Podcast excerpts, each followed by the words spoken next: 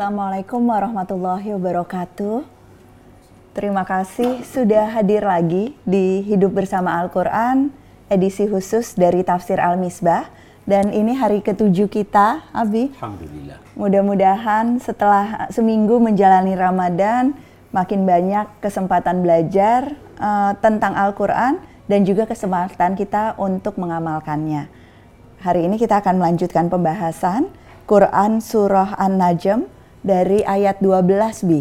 Melanjutkan uh, kemarin uh, uraian tentang malaikat Jibril dan pertemuannya dengan uh, Nabi Muhammad Sallallahu Alaihi Wasallam. Bagus.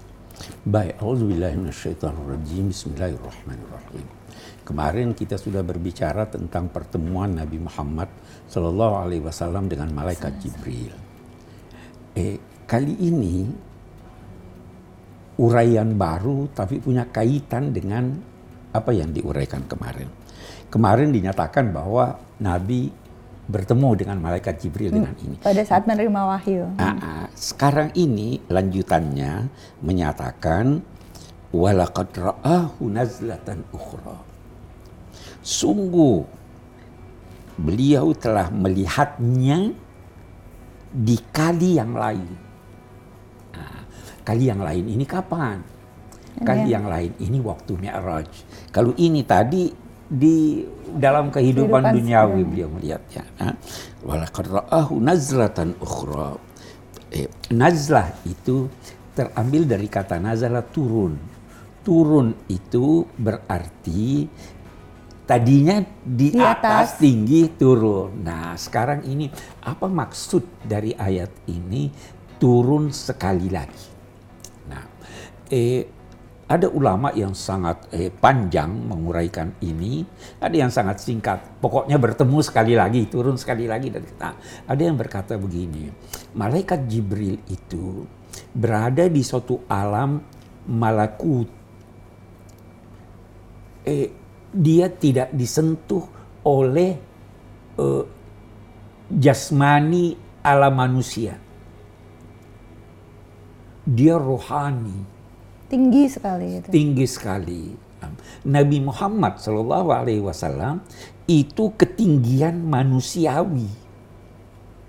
Ya kok. Nah, maka pertemuan ini menjadikan malaikat Jibril turun dari ketinggian eh, rohaniahnya dan Nabi Muhammad Shallallahu Alaihi Wasallam meningkat sampai kepada tingkat itu maka terjadilah pertemuan ya.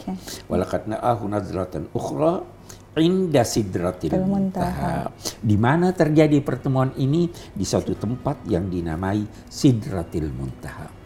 Ulama-ulama berkata itu di di langit yang ketujuh. Tapi sebenarnya eh, eh kita tidak bisa menggunakan akal untuk mengetahui persis di mana itu. Jadi jadi ilustrasi langit, ada yang bilang langit ke-6, ada yang bilang langit ke-7 dan sebagainya itu nggak sepenuhnya ya, tepat. Memang ada tingkat-tingkat, bisa saja kalau karena dikatakan sab'a samawat, tujuh langit ya pasti ada yang pertama, ada yang kedua, ada yang ketiga dan yang tertinggi yang ketujuh. Nah, di sini inda sidratil muntaha. Eh kalau dari segi bahasa, kata sidrah itu adalah pohon yang lebat rindang dan memiliki aroma yang harum. Okay. Jadi ini digambarkan bahwa ada di sana ada pohon al-muntaha berarti yang terakhir. Jadi di suatu tempat yang terakhir, nah, terakhir bagi apa? Tentu bukan bagi Tuhan, karena Tuhan tidak ada terakhirnya. Okay. Ada yang memahaminya Sidratil Muntaha ini tempat yang terakhir bagi malaikat. Tempat terakhir bagi malaikat. malaikat. Okay. Nah, atau tempat yang terakhir dan yang dapat terjangkau oleh makhluk. Termasuk manusia. Termasuk manusia. Ya, nah, ke kemudian dilanjutkan indaha jannatul ma'wa. Di sidratil muntaha ini di sanalah ada yang dinamai jannatul ma'wa. Ma'wa itu artinya tempat tinggal, tempat kembali.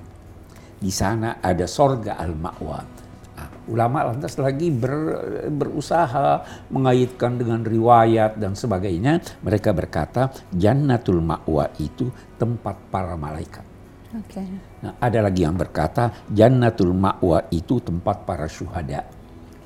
Ada lagi yang berkata Jannatul Ma'wa itu adalah tempat orang-orang yang dekat kepada Allah. Betapapun ini di sorga dan kalau kita berbicara tentang sorga itu tidak terjangkau oleh nalar kita. Tapi Karena, harus kembali ke awal ayatnya waktu itu ya Bi di ya. An-Najm ini betapa Nabi bersumpah harus ya. percaya dan ya. sebagainya. Bagus. Nah, ketika terjadi pertemuan ini di sini dilanjutkan idyaksha sidrata ma Sewaktu itu asidra tadi kita katakan Betul. pohon atau itu rendang, ketika rendang. itu asidra ini diliputi oleh apa yang meliputinya. Kita tidak tahu apa yang meliputinya. Apa yang meliputinya itu pokoknya dia diliputi pasti sesuatu yang sangat indah. Sehingga ulama berkata ketika itu diliputi oleh cahaya ilahi yang berkata diliputi oleh kehadiran malaikat di sana. Dia hanya menggambarkan hebatnya, tapi tanpa menggambarkan apa yang meliputinya itu. Baru dikatakan mazagal basaru wa mata. Zaga artinya melenceng. Taga artinya melampaui batas. Nah ini sekali lagi itu. Pandangannya tidak melenceng. Tidak juga melampaui batas. Kita mau beri eh, eh, ilustrasi kalau kita biasa keheranan, apalagi anak-anak, hmm. ya itu dia sini lihat sana lihat sini, ya sampai diikutin ke mana-mana. Ya, uh, fudul katanya. kepo, kepo, kepo. Uh, ya, ini dikatakan pandangannya tidak melenceng. Pandangannya Nabi Muhammad. Pandangannya Nabi Muhammad betul, betul. kepada apa yang dia lihat. Wa mata tidak juga melampaui batas. Dari satu sisi ini menunjukkan betapa beradabnya Nabi Akhlaknya luar biasa. Akhlaknya luar biasa. Dia disuruh dia hanya melihat begitu, memandang. Itu dari satu sisi. Dari sisi lain kita lihat kata mazagal basar wa ini. Kalau demikian, beliau berkonsentrasi penuh. Betul. Jadi tidak lihat kiri kanan lagi konsentrasinya. Kalau demikian, apa yang dilihatnya ini benar-benar dilihatnya karena beliau berkonsentrasi di sana. Mazagal basar wa laqad ra'a min ayati rabbihil kubra. Sungguh pasti beliau telah melihat min sebahagian. Sebahagian. Ya, min itu artinya sebahagian Bagian. dari tanda-tanda Tuhannya yang terbesar. Kalau kita ini, kita bisa lihat tanda-tanda Tuhan, tapi yang hanya di dunia ini. Itu pun kita biasa tidak lihat. Di dunia pun yang kita bisa lihat hanya sebagian. Sebahagian yang Nabi lihat di sana itu juga sebagian, tapi tanda-tandanya yang terbesar. Nah, Nabi mau berkata begini, kita ini hidup di dunia biasa hanya melihat fenomena. Kita tidak lihat nomenanya. Kita tidak lihat apa yang dibalik itu. Nah, kita kita mendengar eh, hadis-hadis yang berbicara tentang Mi'raj itu yang biasanya eh, secara umum kita berkata ini tidak mungkin ini. Kita ambil satu contoh eh ada orang menceritakan keburukan orang lain, ya toh? Yang kita tahu dia sedang menceritakan keburukan orang lain. Tetapi hakikatnya apa? Dia sebenarnya seperti makan daging saudaranya yang sudah meninggal. Itu hakikat yang dilihat. Jadi itu sebagian yang dilihat Nabi. Itu sebabnya uraian-uraian menyangkut Mi'raj Nabi itu berkaitan dengan fenomena yang beliau lihat ini.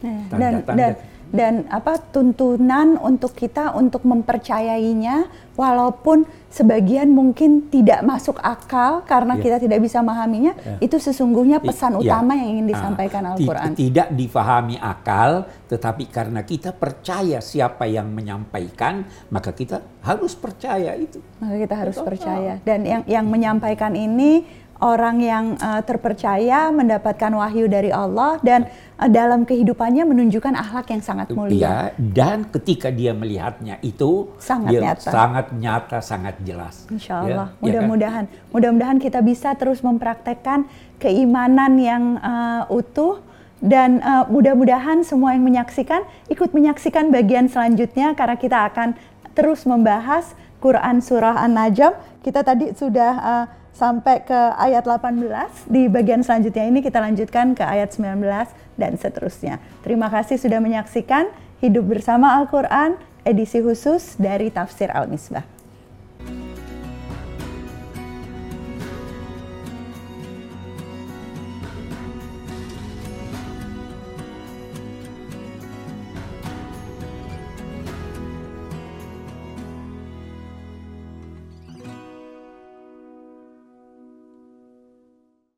Bait Al-Quran adalah salah satu program pusat studi Al-Quran dalam bentuk pesantren pasca tahfiz khusus bagi santri berbagai daerah yang sudah hafal 30 juz.